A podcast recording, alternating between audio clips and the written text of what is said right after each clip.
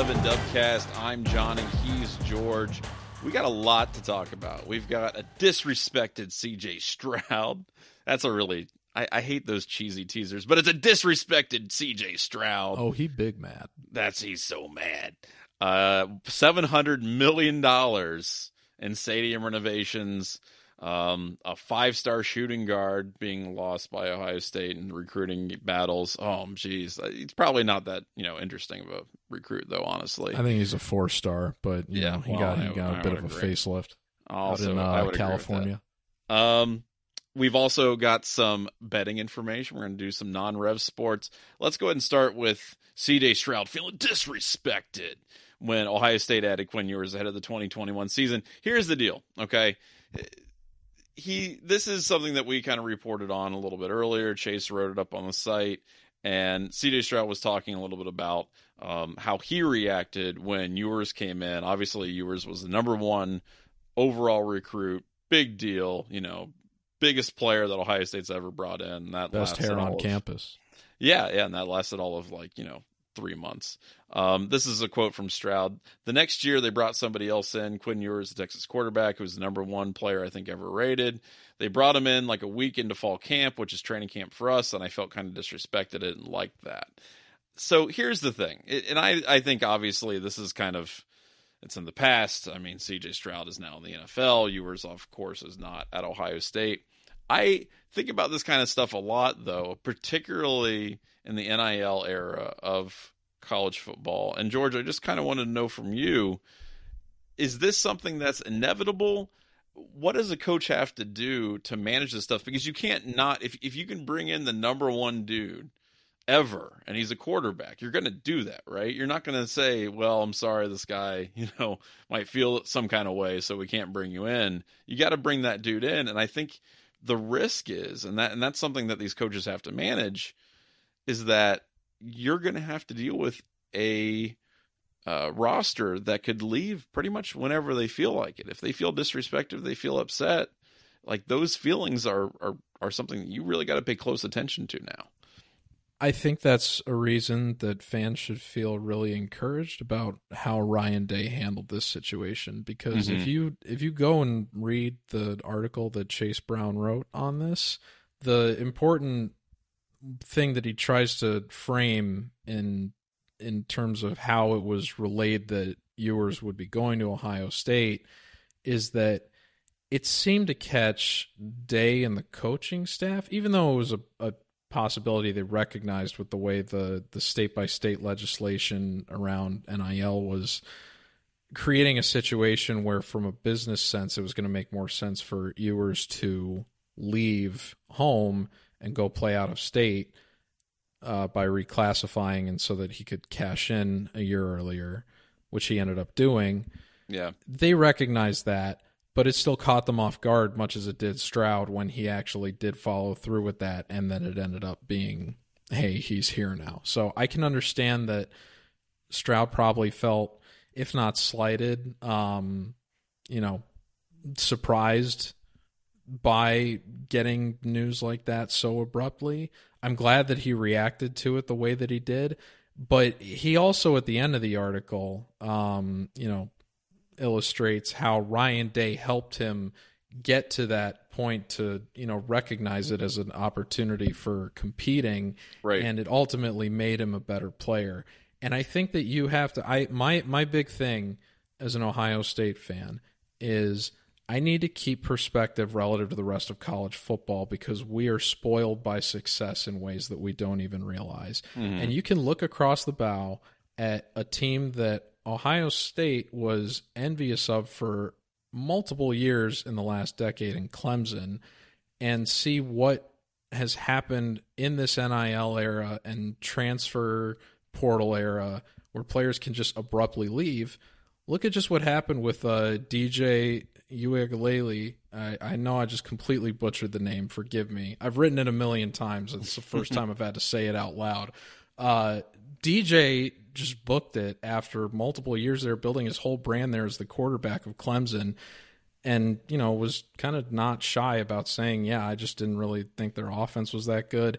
I mean, that is a horrible look on Dabo Swinney going forward in this Right. era where players can just leave.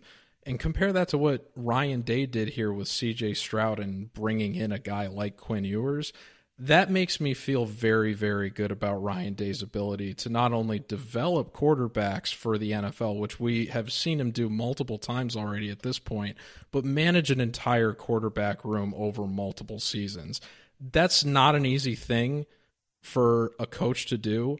The fact that you can see Ryan Day do that so effectively and that Stroud has illustrated that here in this case, uh, if you're if you're one of those people that thought the sky was falling because of what happened at the end of the season and were willing to blame it on Ryan Day instead of just bad circumstance, I would hope that you look at what has happened in the aftermath of what Stroud is saying here and think this is really a guy that I want running the ship here for multiple years going forward. Right. And you know the thing is, is that you look at some of those comments that um, Stroud made about Day and said that you know he's a hell of a man, that he is the you know he's the man in the arena. He was able to get every get everybody on board and not splinter the team and all that kind of stuff. The thing is, is that a lot of this work I think has to be done in the back end. Like you, if you're going to have a roster that can navigate the you know, the way Stroud put it, the cutthroat nature of all of this, right? Right. First of all, you've got to bring in guys who I think accept that, who understand that this is a business that, you know, you are going to basically going to have to make business decisions at certain points in time and not go, "Oh, well, you know, this is I've got I've got a lot of, uh, you know, love for this guy. I got to have allegiance to my upperclassmen." I don't think you can do that and be successful, but more so, you need to have players who understand that that's what the situation is. And, you know, also trust you enough to say, I'm willing to accept that, to accept the fact that you'll bring in a Quinn Ewers or another five star wide receiver. And, you know, and I may transfer out depending on circumstances, or I may have to do what's best for me.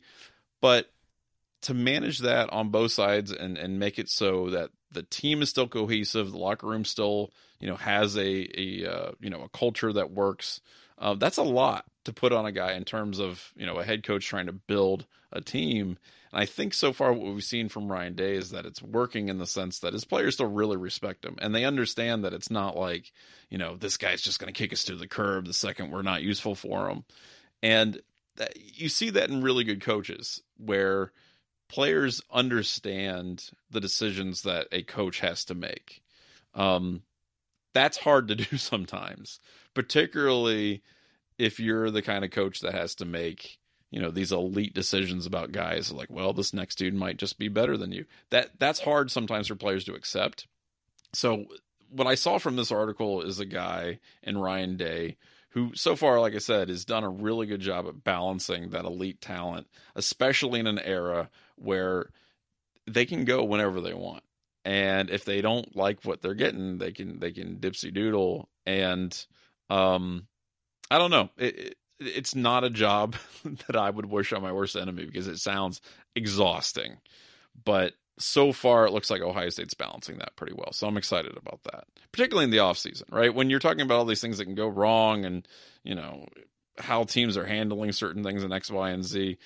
So far, it seems pretty drama free. I think. I hope so. Uh, we we had quite a few thoughts on that spring game, but uh, sure, you know, yeah. any, and it's and, not going to be perfect. You know, I mean, there's always going to be holes. I mean, they they've got stuff to worry about for sure. But in terms of like, you know, are you seeing a and a culture collapse or something? No, I don't think so. I don't think you're seeing that at all. I think they're still pretty strong when it comes to the players that want to be there. Well, you know, I just said we uh, were spoiled as fans and don't even realize it. I mean, one of the things I feel like I'm taking for granted right now is I, I I'm I don't feel like this team is going to have a quarterback controversy anytime soon that Mm-hmm. is detrimental to the offense's success. Now, I you know, there's unforeseen circumstances, and I can end up getting you know bit in the butt for making that statement when the season actually arrives. Sure. But just based on the track record that we've seen uh, in terms of you know what Day has developed these guys into year over year, and now seeing directly illustrated from Stroud here how he navigated a. I, I mean, I it, be, the thing that makes this really impressive is we really are in wild west territory right now. Oh yeah, NIL Absolutely. and the transfer portal, both coming into shape at the same time in terms of what is the appropriate shaping of the the legislature and parameters surrounding this where it's it's fair for everybody involved in terms of who is affected in the in the end results and you know where these guys are actually moving around. Uh, what's fair for the players and what's fair for the institutions that they originally uh, committed to. And right now the it's unquestionable that the leverage is almost entirely on the side of the players in in both cases.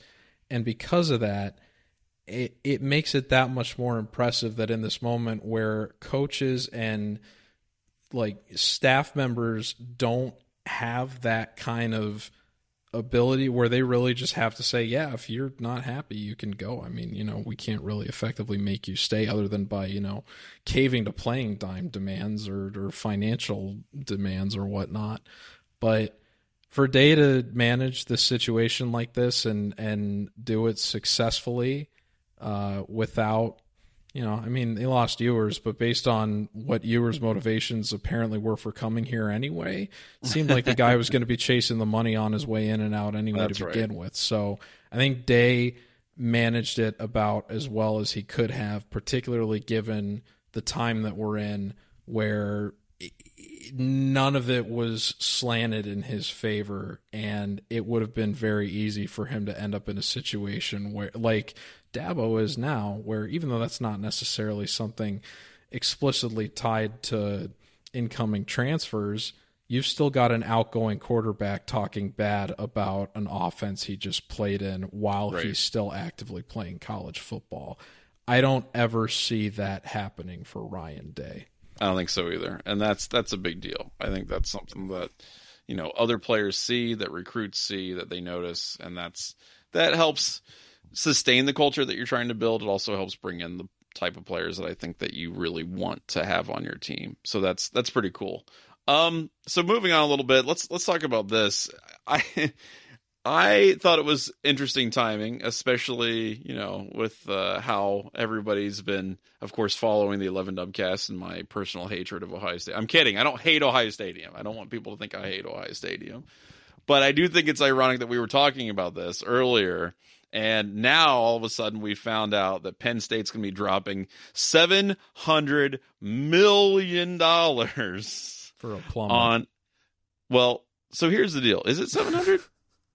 it is. Yeah, no, for the full plan. No, or for the architecture firm and like the everything going out to 2027, it's 700 million. Um, the first phase is the first phase is not even like 10% of the budget, I don't think, but yeah, they're not even rebuilding the stadium; they're just renovating the west side of it. But I mean, it's one. It's the big.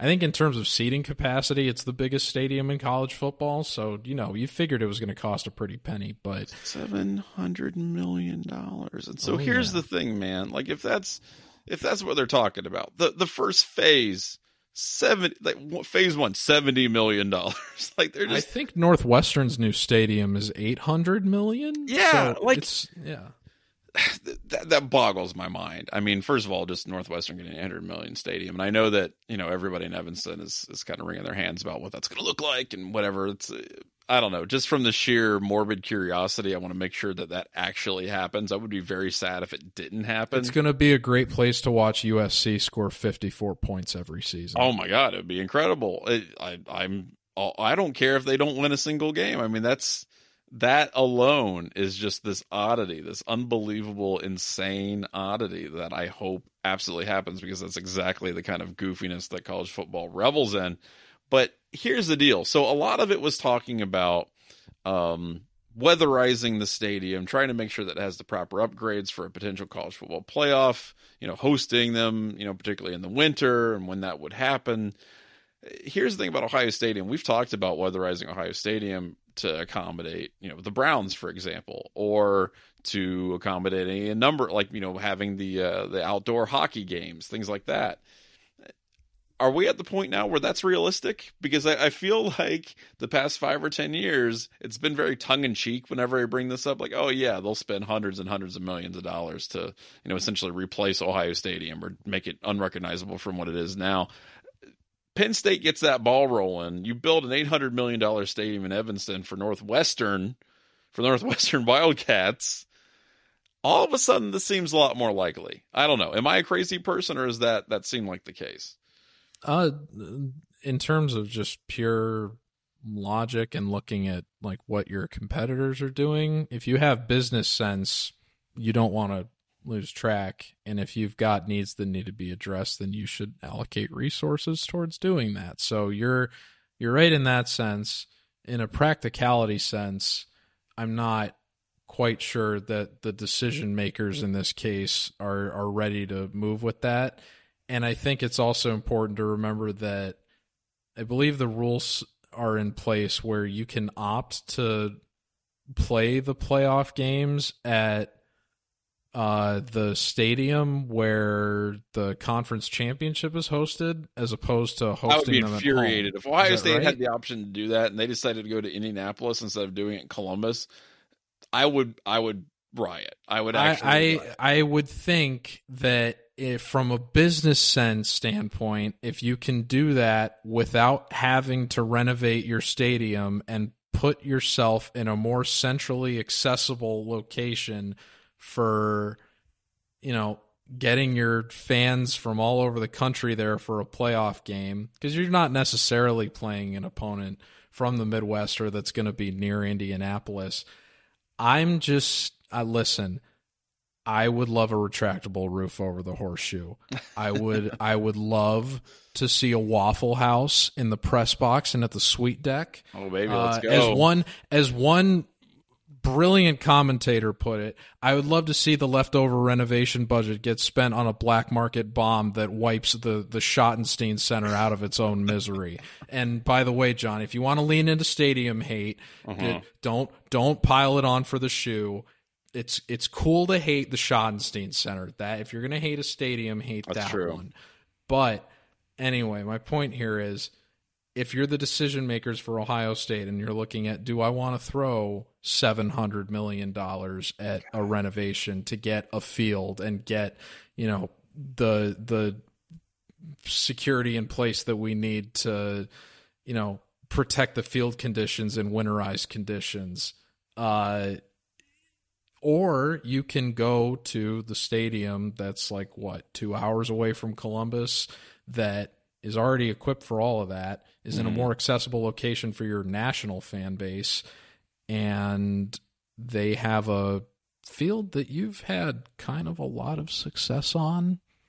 I guess, Uh, man. I don't know that you give up that home field advantage, though. I on campus, I, you got to make that. Here's the other thing. All right, this would be particularly delicious for me. You force a southern, prob most likely, maybe maybe there's like a an SEC team, like a lower tier, tier SEC team that has to trudge their way up north to Columbus in the middle of the winter, and you're not going to force them to play outside in horrific temperatures and potential like you know 30 degree squalls where it's five degrees outside How has it? How has it gone for Ohio State playing in horrible conditions? i don't like care i? Can feel we run the tape on the Doesn't matter to Northwestern game again?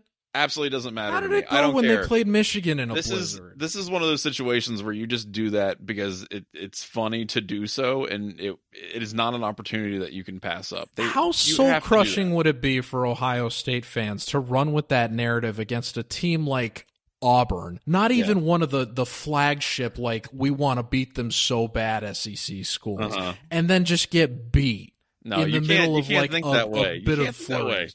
I'm just no, you've got to no, say they're going to come up can't- here. They're going to freeze their butts off. All their players are going to be wearing like four layers of clothing. They're not going to be able to catch anything or do anything. And Ohio State wins like you know 22, 21 to nothing. To your and point, a game that's miserable for everybody in attendance except for me at home while I'm laughing my ass off. I believe there was an Auburn game this year. I, it might have been Auburn LSU. There was some it, Auburn. It, it, was some Auburn game this year where the temperature dropped. I believe in November to a, lo, a level that they didn't anticipate, but it was mm-hmm. still you know 40s, 50s. Sure. You know, common you know springtime weather in Columbus. Right and uh, Auburn was serving, I believe, hot chocolate oh, and soup right. broth and soup. out yeah, of they had like chicken coolers. Broth, chicken soup so, broth. To your point, no, they you're when you have to train out of the Midwest as opposed to the South, and you're dealing with the elements at various times. That you're you're a bit more equipped for that. I can mm-hmm. appreciate mm-hmm. that. At the same time, I, I don't want to be leaning. I I hated how much the Michigan fans prided themselves on the they're like, oh, we're we're the we're the burly men of the conference now, and those those skinny little Columbus boys can't handle the outdoor conditions anymore. That's we're now the Michigan alphas of voice, the Big the Ten. way. It's like, come on, man, you're really gonna le- you need you need snow to win a football game? Like, let's yes. just do this mono e mono. I want to see controlled environment. We get out there on the turf at Lucas Oil and we turn it into a track meet like we do every time we play there, and we put 50 on your head and tell you to match it, and they never do. That's what right. I want to see. Fair enough, but I, I don't know. I don't know that you'll get too many people in your corner on that one. I, I, I got to see a game in the shoe in January. That'll be I think that's what a lot of people will be clamoring for. If that, I, would like to see it too. I'm just saying the people in charge would like to see that at the right price. That's also true. Uh, so let's go ahead. This is the last thing we'll get to before we uh, pivot to ask us anything. But you know, Ohio State lost a uh, a borderline five star, more likely a four star. I, I would agree with that. Uh, shooting guard. You know, it's always good to have a shooting guard. This one happened to be called, uh, be named uh, Bronny James. I think you might have heard of his dad, LeBron James. He ended up going to USC over Ohio State. You know, I really was not super surprised by this or confident that Ohio State ever had an inside track on this dude. And I'm not, you know, a large part of the speculation was because, you know, LeBron has said in the past that he had he had to go to college, he would have gone to Ohio State but really had nothing to do with with Bronny and, and his decision and what he actually wanted to do. It was more like, well, his dad's just going to make him go to the college that he wanted to go to, and I I don't think there was ever any real movement there. It never felt like something super real. The other thing is, as crazy as that would be to have LeBron James' kid at Ohio State, um, I I don't know that. I mean, again, he's he's a very good player, but I don't know that that's really a make or break thing for Ohio State. And I'm curious just how people, you know, kind of feel about this in terms of the reaction. Like, is this is this considered to be a huge loss for Holtmann, or is this just kind of like, okay, you know, it's it's it is what it is, but they'll move on and try to, you know, do really well next season and get back to the NCAA playoffs. The poll on Sunday on Eleven Warriors was: Are you disappointed Bronny James isn't going to play at Ohio State? And seventy five percent of the you know statistically significant sample size of Buckeye fans that responded to the poll said thousands. Yeah. No, they said no, we don't care. Yeah. So and I and I honestly I think that's where most people are at. I would agree with the respondents of the poll, and I don't think it's that. I, I'm with them. I mean, as much as I would like somebody to be able to raise the profile of Ohio State, he's not, you know, a consensus number one recruit or anything like that in the United States. I think he's he's given that extra star as a recruit in large part because of his dad. And it's not to say that he's not a great athlete or a great basketball player. I think he will be. I think he'll be excellent at USC. But he's also a guard and he's not, you know, like a power forward. He's not a guy who's going to go out there and just dominate a, you know, a, a basketball game. And so you know, I, I want Chris Holtmann to bring in big time recruits and things like that. And and this is a miss, but it's not one of those where I'm sitting here going, oh man, the program's never going to recover. I, I, think he'll do great at USC. Uh, I'm not t- trying to take away anything from Bronny James. I think he'll do an excellent job. Um, he's going to work his tail off. He's got a lot of great film and tape, but uh, you know, and USC, by the way, is not hurting for their own recruits either. They're bringing, I think, the consensus number one guy too, so they'll be fine and I, with the addition of Bronny. But I'm just saying, I don't know that this this is like for either team, Ohio State or USC. To me, this is just a really good player going to a team as opposed to you know a next generational talent like LeBron James going to a team. Yeah, I wouldn't I wouldn't call this even a miss as much as just what could have been. Sure, Uh, yeah. And in that case, it's more just you know romanticizing the thought of a another James family member playing basketball in Ohio right. again. Uh, so you know it's. It, it, it is what it is, you know. It's and I don't think Ohio State is is worse for wear for it. Mm-mm. Um, in fact, I there's probably, you know, there's there's we I mean we would make jokes about it in terms of the way that some outlets were covering this recruiting cycle. You know, I mean we we effectively joked that On Three had become Braun 3 mm-hmm. Like they they were just publishing. You know, if they were letting you know what kind of cereal Bronny James was eating that morning, Right, it right. it it it got completely ridiculous. So there's there's a whole circus that comes with that, and the you know I don't I'm not privy to who he was playing with in high school, so I don't I don't know if he had any big time uh, teammates that also got recruited that maybe also had to you know deal with playing alongside while all that those distractions were happening.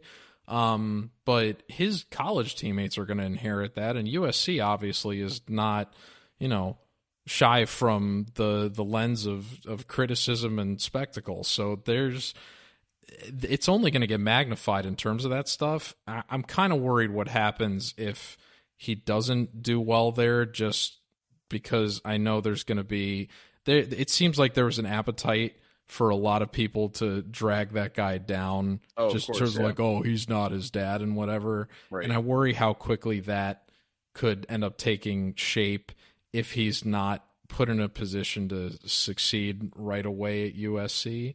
Um, so I mean, there's there's so many different ways that it could go where it could end up being a detriment to the program as well. Now, I say that as a longtime Chicago Bulls fan, which Mhm. means if you're privy, I despise LeBron James in favor of Michael Jordan. So I have a heavy amount of bias on this topic, and all of you Cleveland fans listening are are gonna feel the weight of that going forward. But I'm trying to keep a fair head here in the interest of the fact that this is the son of LeBron James. It's not nice to he- see him spur my favorite team, but Mhm. he is his own person. He did, you know, he's living in California recently. You can appreciate him wanting to stay home. And you have to imagine he has a similar goal to his father in terms of being able to get to the same NBA team before his dad has to hang it up. I imagine it's not just something LeBron wants to accomplish, it's both a father and son thing, even though I don't think we've really heard Bronny talk about it much himself.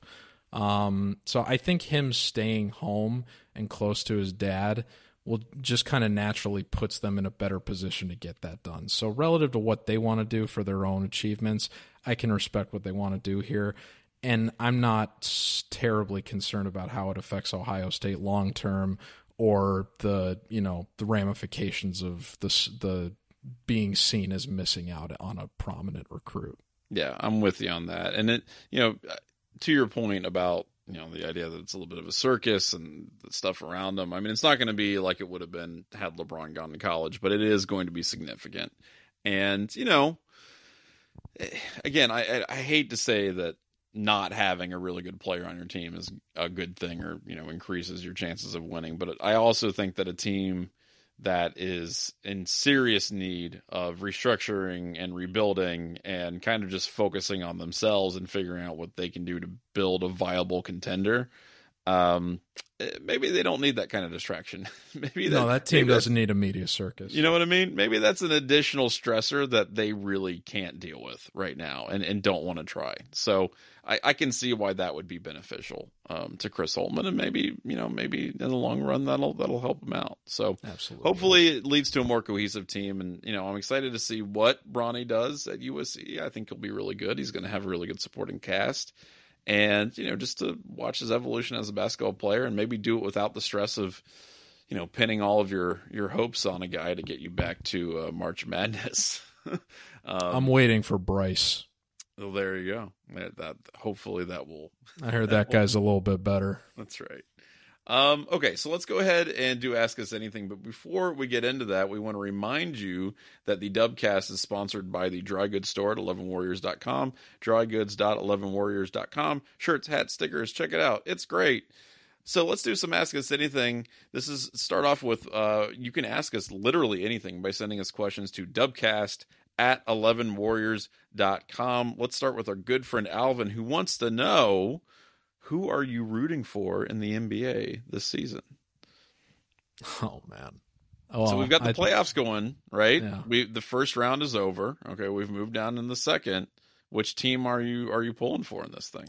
I mean, I I said it. I'm I you know, I'm a Bulls fan to a fault. I um I wrote I was I started my sports writing I, I hesitate to call it a career. Uh, you know, I, I effectively in some ways think I'm more of a janitor at Eleven Warriors than anything else. you know what we all are. It's fine. I, well, you're an executive janitor. An executive least, janitor, so, that's yeah, right. I mean, you know, you get the special bathroom out. You you not only get to clean the special bathroom, you get to use it too. Um, Get to use it and then clean it. Right, Yes. exactly. Uh, but I, I Jimmy Butler, man, that guy Yeah, dude. when Derrick Rose got hurt, I mean, it it it's tough to it, that that guy saved the sanity of Bulls fans up until you know Tom Thibodeau got let go and they brought Fred Hoiberg in and you saw how that went. And then he Mhm. very nearly turned that job into becoming the head coach at Ohio State. So be very uh, grateful that that didn't end That's up materializing.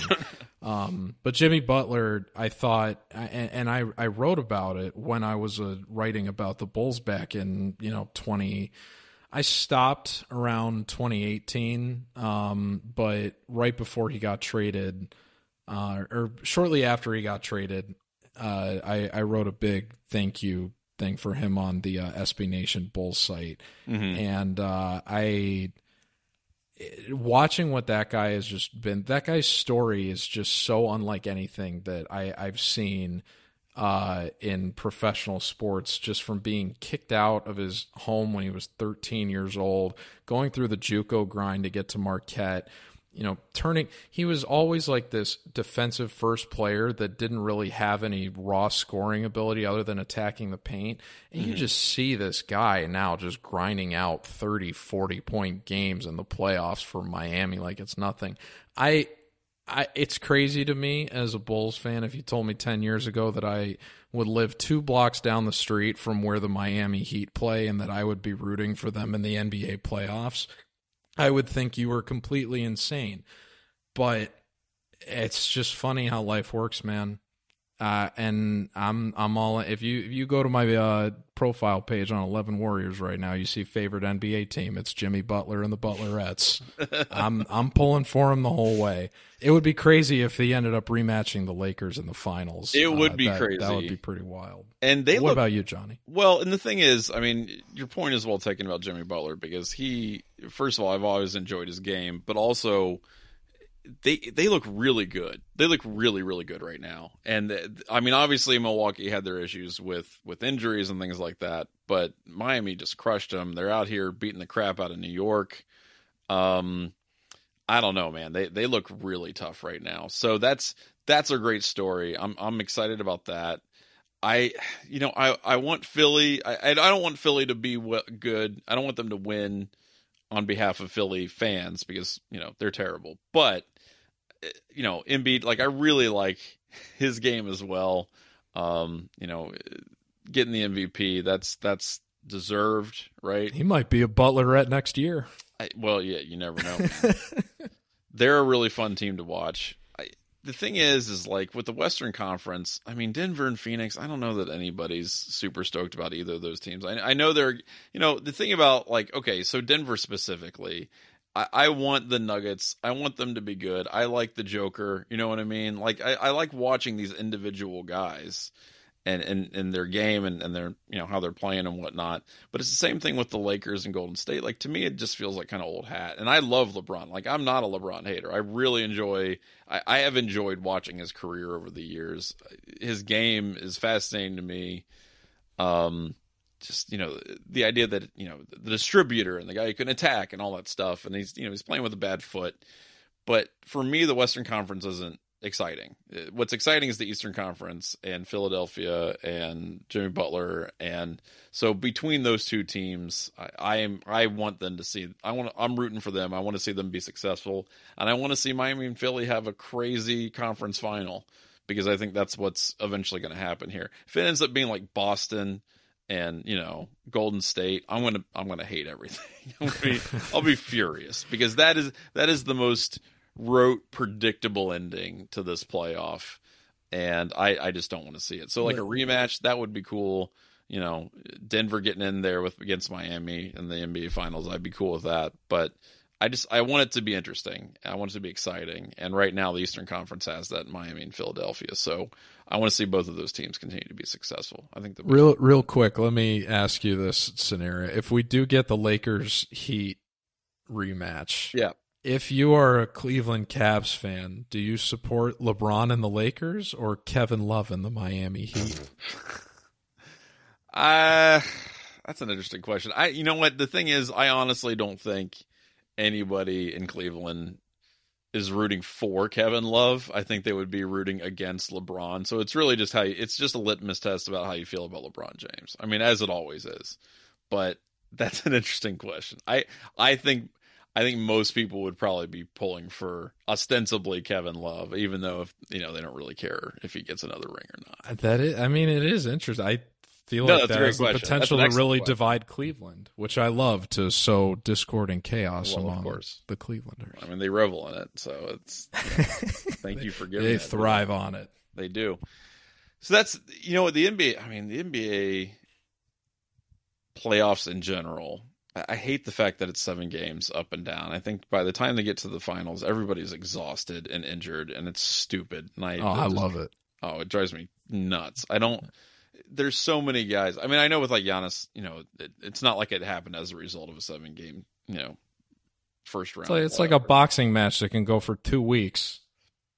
Yeah, well, that's the thing. It goes on and on and on. I'm like, come on, man, just get me to get me to the finals. I don't know. Maybe so that's because drama. I'm not invested during the regular season, I guess. But yeah, it's a great question from you, Alvin. Thank you for sending that one in. This one, next one's from Bill, and this is actually this is a late breaking question, and I think it it's something that we were kind of discussing on Slack a little bit before we started recording. Are are the Columbus Blue Jackets? This is from Bill. Are the Columbus Blue Jackets the most cursed franchise? in sports, and that's that's hyperbole.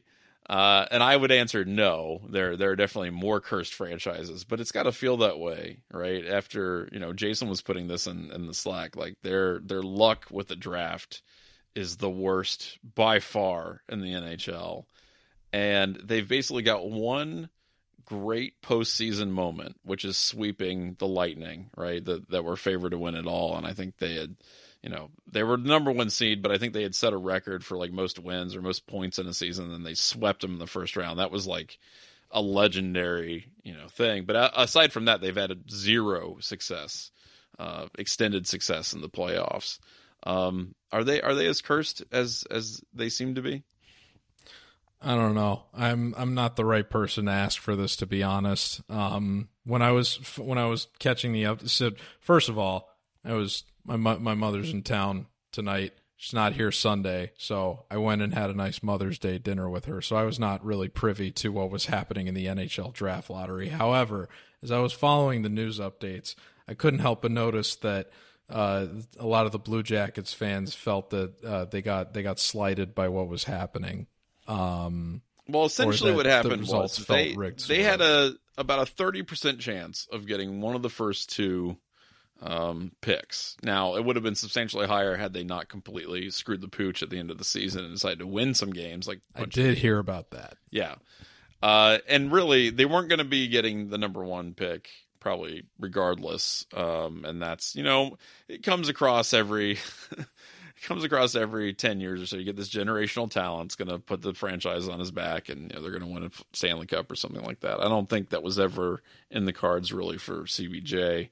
Um, I guess it was technically, depending on how many, you know, how, how hard they decided to tank at the end of the season. But even the second pick, they could have gotten a really quality player. And, and I'm sure they'll be fine at number three, but it just feels like this is a franchise that is on the cusp of being consistently okay and they can never seem to actually get over the hump to respectability. And I look, I love going to the Blue Jackets games. It's a great time every time I go. I just, you know, I love the atmosphere. I want to see him win. I want to be more than a casual fan, but you know, I, I look down the street, right? Look a quarter mile down the street at the crew. Crew's won the MLS Cup twice. They've actually, you know, they're actually good and they're like consistently pretty good. And you know, I understand. Were they that, always that though? Like, did Well- they not have a time before they won the MLS Cup where they you thought because they were in a smaller market relative to their competitors that you're like, oh, are they ever going to actually get over the hump? Because I feel Well- like with a lot of these teams, it's like until you actually prove that you can do it, the narrative is just going to be that it can't happen. I mean, the crew is interesting. They're interesting because they've been kind of like, I mean, they've been there since the beginning, right? They were they were there in 1996 when the MLS started, and you know, I would agree. Like for a while, they weren't you know considered to be top tier, but they won an MLS Cup. Uh, I think in what like 2008, something like that. Um, 2006. I can't. It was in the mid 2000s, and uh, you know, they won one just a few years ago. So it did take them a while to get there, but part of it you know, uh, I think part of it is it doesn't matter how much success they have because I think that when CBJ came to town, it was like a legitimizing moment for professional sports in Columbus, Ohio. Mhm. And you want to see a team that means that to the city be good. And and and really, I mean, I don't know. To extend this malaise to the entire state of Ohio seems weird. but but if you think about it, I mean, really, until two years ago, like literally two years ago, you could look at basically every professional sports team in the state of Ohio, you know, with the exception of the Cavs, I guess, and go, what a freaking disappointment. Like, this is insane. Like, how are they all this bad this regularly? And yeah, the Guardians are, you know, they, they've had their moments where they've gotten into the, you know, the World Series even, and it's like, that's great. But uh, it's it's wild to me how you have so many professional sports teams be so collectively bad a majority of the time. And you know, it feels different now because the Bengals are really good and they've got, you know, Joe Burrow and that's awesome. But eh, the Reds, I mean, I'm a lifelong Reds fan and it's mind-boggling. I mean, this is a team that hasn't won a playoff series since I was 10, right? In the mid 90s. Um like it's just it's wild to me man. Like i don't know. And i don't want to say that like cbj's got to be the team to to buck that trend but it, you know i'm not one to believe in curses but sometimes it's real hard man. Sometimes it's real freaking hard I again, my point about perspective. You're talking to a Chicago Cubs fan. yeah but then you okay but you can't say that when you've won a world series in the last 10 years i understand I was carrying long the weight of a hundred years No, for you my didn't. entire childhood. Johnny. Stop I it. will not hear it from oh my you. god give me a break no the only people who get to say that were people who were 100 years old when that actually occurred that i'm sorry that doesn't I count. remember the Ottoman Empire, Stop Johnny. the Ottoman Empire. When penicillin was developed, I knew that these cubbies had a chance. Um, yeah, no, it's it's just one of those things where I just look at this and I'm like, why, why? Like they're they're, and it's not. I understand it's harder for mid market and small market teams. That doesn't mean you can't win. It doesn't mean it can't happen, right? The freaking Royals go out and win a World Series. I just, I don't know, man. It just drives me nuts, and it's it just seems like there's a lot of institutional failure at, at the top. Dude, I mean, again, uh, like I know it seems like all the Royals are the only one. Milwaukee, I know it seems Yeah, like the sky's falling over there. They they won the NBA Finals and they they got their generational guy, and it took them like what eight years to Yeah. still do it.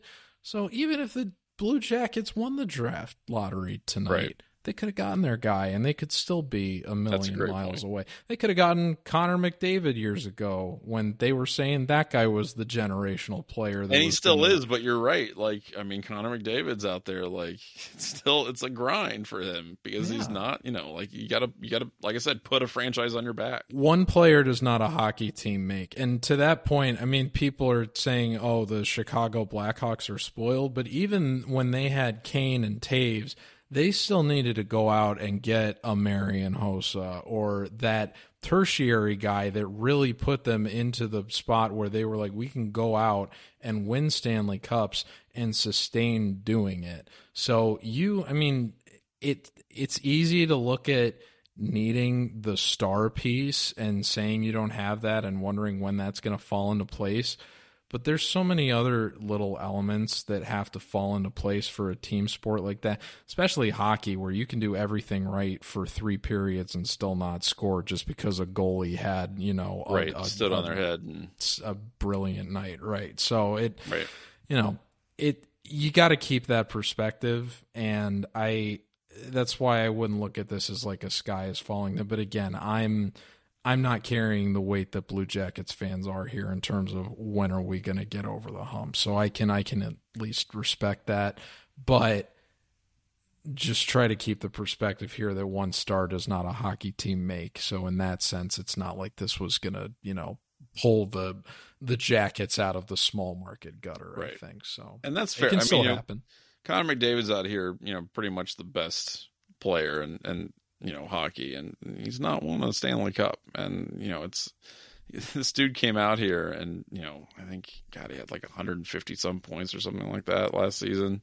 Uh, I mean, you know, it's just it's it's kind of crazy to me. You're right. It, it, it's not one guy who's going to win it for you. You've got to have you know some more institutional development, and that's that's that can be difficult sometimes. That can be tough. So I think setting small goals is good, and if you're a Blue Jackets fan, I think this this is a more attainable goal than you know a, a conference final appearance or some sort of lofty thing like that. I Yeah. think what would be the appropriate goal for the sh- for in terms of recognizing when you guys have gotten out is those those Pittsburgh Penguins are finally starting to show some cracks, and Yeah, uh, true. when that when that first playoff triumph comes, whether it's in the early rounds or whatever, over those pesky Pittsburgh Penguins, it I I have to imagine it's going to feel sweeter than I pretty. I, it would have to. Pr- that's probably about as close as you're going to get in terms of satisfaction. I would think to winning a Stanley Cup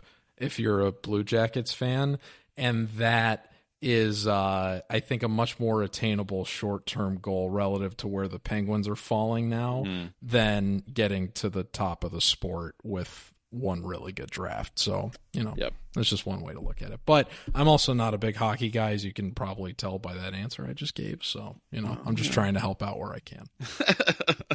well, I'm sure Blue Jackets fans appreciate that. Thank you. Thank you very much, George. Uh, so that's Ask Us Anything for this week. Thank you for sending those in. Please continue to ask us literally anything. We would love to answer them. Uh, let's move on real quick as we wrap this up. There, there's one really big story that I do want to get into, and this is the uh, this the story out of Alabama. Uh, their their baseball coach getting fired, suspicious money line and parlay bets done at Great American Ballpark, and which again we talked about the Reds. That's funny in of itself. Uh, apparently, what had happened, or at least what's alleged to have happened, is that there was uh, this Alabama baseball coach, and then he scratches the starting pitcher in in favor of a guy who hasn't played in a long time. And then apparently there's some communication between him and someone else who then goes and places a bet. And then after this is discovered, they basically shut down all betting on, you know, Alabama college baseball, all that stuff. So it feels very shady. Again, I don't know, you know, all this is alleged to have happened. I don't know exactly what did. Uh, but this is a guy who I wouldn't call a legendary coach or anything like that. He'd only been in position for a few years. Alabama was good, but not amazing. And so that's that goes down. And now we've got this thing out of Iowa, both with Iowa State and the Iowa Hawkeyes. And um, there's a lot of stuff swirling around them. So Iowa said that it received information about 111 individuals, including 26 student athletes. Now, student athletes were not involved in the Alabama stuff. Student athletes here at Iowa saying uh, from baseball, football, men's basketball, men's track and field, and wrestling, all kinds of stuff going down with this. Is this okay? I wonder, George, if this is one of those things like the Chinese spy balloon. Now, stay with me, okay? I, th- I don't think you're Or- thinking big enough. I think we need to go Iowa football point shaving scandal. Okay, but I here's- think okay, that's but the end game here. Here's what I'm saying, and maybe maybe Jurassic Park is also an analogy I'm going for. There's a scene in Jurassic Park in the book. oh, hang on, hang on. I promise this is getting somewhere. There's a scene in the book where Ian Malcolm is like, you know, they're talking about the dinosaurs that are in the park. And, you know, the, they have the sophisticated tracking software that tracks all the dinosaurs so they know exactly how many dinosaurs are in the park. And there's like supposed to be like 237 dinosaurs. And Ian Malcolm's like, okay, what if you asked it to find more than that? And they're like, well, why would they find more than that? There's not going to be more than that. We're the ones who do that. And he's like, just try it. And then all of a sudden they put in, okay, find 238. And then they find 238. Okay, try find 239. They find 239. He's like, try 300. and then they receives an error and they're like, oh, okay, well then it was fine. It's like, oh, we found 289. And it's the same thing with the Chinese spy balloon. If you're not looking for it, you're not going to find it. But once you look for it, you're going to find a bunch. And so this is kind of how I feel about what's happening with like betting and how it relates to athletes or possibly coaches or anybody else, you know, involved or whatever. I feel like there might be a lot more of it because of the proliferation of betting, sports betting in general, especially in the past 5 or 10 years. You're going to see more of these cases because people are now looking for it in ways that they hadn't before. And I don't think it's something that's just limited to Alabama or Iowa. I think it's probably happening quite a bit in a lot of places. And I think this is just the tip of the iceberg. I think you're going to see a lot more of this, you know, type of news coming down the pike.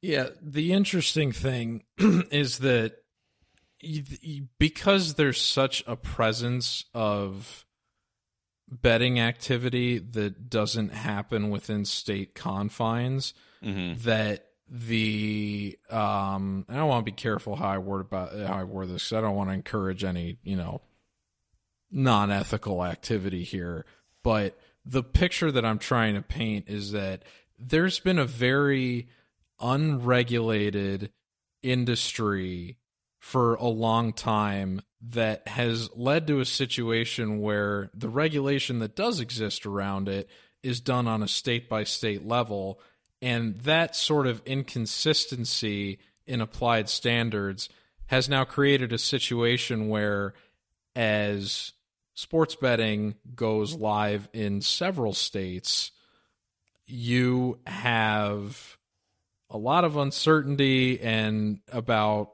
you know who's supervising what and regulating where and it creates an environment where people think that they can get away with stuff like mm-hmm. this. Absolutely. Now, one thing that I do want to point out is that they said that the person at Great American uh, Sportsbook was they they called them an unidentified customer. So they weren't able to confirm the identity. They did confirm that he was communicating with uh, Brad Bohannon, the Alabama baseball coach who was fired three days after uh, the Ohio Casino Control Commission released its directive that you can no longer wager on Alabama baseball in the state of Right. Ohio for the time being. Um, however, Johnny, I think you know what I'm getting at here.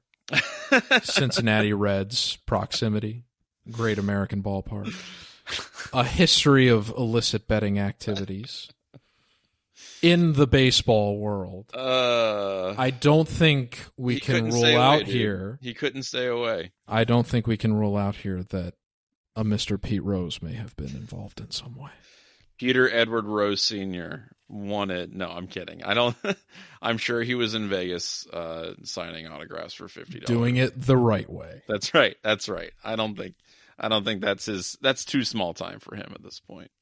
um, Yeah, he's he's not doing it. I mean, I don't know. Maybe he is, but no, no. We we love we love Pete Rose over here at the 11 Dubcast. I don't, but you know what? I I love I love the idea of Pete Rose, and the thing is, is that like I could go on a big long rant about Pete Rose. Pete Rose, the athlete, Pete Rose, the player, is one of the most I think fascinating uh, baseball players who ever lived. Uh, the, marginal talent. I mean, if you ever he's watch... the Alec Baldwin of baseball, and that he's become a parody of himself despite his talent. Yeah, and, and the thing is about Pete Rose is that like he didn't have a lot of talent. I mean, if you watch this guy, if you watch highlights of this guy's bat speed, always bad, right? Um, he he was never. I mean, he played basically every position that it, you could possibly play. Uh, Sans pitcher, not very good at any of them. Slow. I mean, just a lot of bad things about it. But the dude had this unbelievable ability to get the ball, to hit the bat, and just do what he needed to do to just slap a hit into right field and then get on base. And he was better at that than anybody in the history of baseball. And he did it for like 500 years. And the thing about, you know, again, him as an athlete is that he's surrounded, especially in the big red machine, he's surrounded by some of the greatest, most athletic baseball players who ever lived, right? I mean, some of these guys who are just these legendary titans of the game and this dude is out here just slapping singles over and over and over again and does it for literally like 25 years and it's it's bonkers what he was able to accomplish in major league baseball and he kind of his legacy just kind of torched by not just the betting but also just kind of being a giant piece of crap and um it's it's fascinating it, it really is fascinating i mean had he been able to contain himself not do the things that he did. I mean, the guy would be up there, you know, with like, you know, Willie May. I mean, he'd be considered to be one of the greatest of all time, one of the top 10 players ever, especially given the fact that he is not, he was never a super talented, you know, athletic specimen, just the opposite of that, really. Um, and yet still managed to do what he did. And it's, it's wild that he blew up that unbelievable narrative just by, you know, everything else that he, he did about his life. So anyway, not. I think he could start a podcast with Art Schlichter that rivals the 11 Dubcast in popularity. They probably would. I mean, honestly, I'd listen to that. Shoot, I'd listen to that in a second. Um, all right, before we get out of here, a couple things. So, Ohio State, let's do some non-rev stuff. Ohio State's tennis teams uh, advanced to the NCAA Super Regionals. That's awesome. Buckeye golf going to the NCAA Regionals. We mentioned this last time. I mean, men's tennis has been really good for a long time. Uh, Big Ten regular season title, Big Ten championship, and the tournament, just kicking butt all over the place. They continue to do so, and that's and something... Cannon Kingsley got his diploma uh, this past weekend. Oh, so congratulations go. to Ohio State men's tennis group, and, Mr. And, Kingsley. And uh, you know Justin Fields, all these guys going out there getting their degrees. We love it. We love to see it. I, you know, that's awesome. Um, women's tennis out there obviously doing their thing, doing great, continuing to advance super regionals. Men's golf, love to see it. Uh, last thing, real quick, and I have to grudgingly give Jim Harbaugh some credit, and, and I I am the number one Harbaugh hater, obviously with you know threat level and everything, but uh, he took his team to Gettysburg, and you know what? That is first of all a hilarious trip to take a bunch of you know college kids on in the spring. Like, hey guys, let's just kidding. We're not going to South Beach. We're going to Gettysburg, Pennsylvania. But that is a trip that I have made three times in my life, and uh, I kind of respect the hell out of it. And you know, here's the other thing: I know why he took him there. He took him there because, and remember the Titans. That's where they take the football team. And I will have to add, is one of the most egregious historical. Um, uh, what I, they get one of the facts wrong. I don't. I'm sure there's a word for it, but Denzel Washington in the show or in the movie uh, tells his team that 50,000 people died at Gettysburg. That is not true. There were 50,000 plus casualties, uh, but apparently the screenwriter was not aware that casualties means both killed, injured, and missing. And uh, actual dead at Gettysburg was between seven and eight thousand. But you know, whatever, it's fine. It's fine. Well, I, Disney I has never you... romanticized anything. So. Yeah, I know, right? Uh, but uh, you know, props to Harbaugh for taking his dudes to to Pennsylvania. Have you ever have you ever made the trip, George, to Gettysburg? No, I haven't. Um, I I'm a bit, and history was my favorite subject in school. So oh, I gotta tell you, it's the I, best preserved Civil War battle site uh, in North America. Obviously, you're not going to have too many Civil War battle sites in South America or in Canada or in Mexico, but it is very well preserved. It's it's basically as is as the battle was, and if you know a decent amount about the battle, as as I used to, um, it's really just kind of like you get chills because you can just envision all of the different parts. You can stand behind, you know, the, the stone wall where the 20th Maine was and you go where Pickett's charge was. And it's just, it's a hell of a time. So I recommend you do it. And, uh, you know, maybe, uh, if you see Jim Harbaugh there, you know, dap him up and say, okay, fair play, sir that was a good idea. No, I don't like seeing Jim Harbaugh in Michigan do objectively good things, so I'm going to bury my head in the sand as an ostrich does and, and wait until November to right. emerge and, and spout vitriol at the Wolverines again. That's also a good approach. I, I, I respect that as well. Uh, so that's pretty much it for the Dubcast tonight. Thank you so much for listening.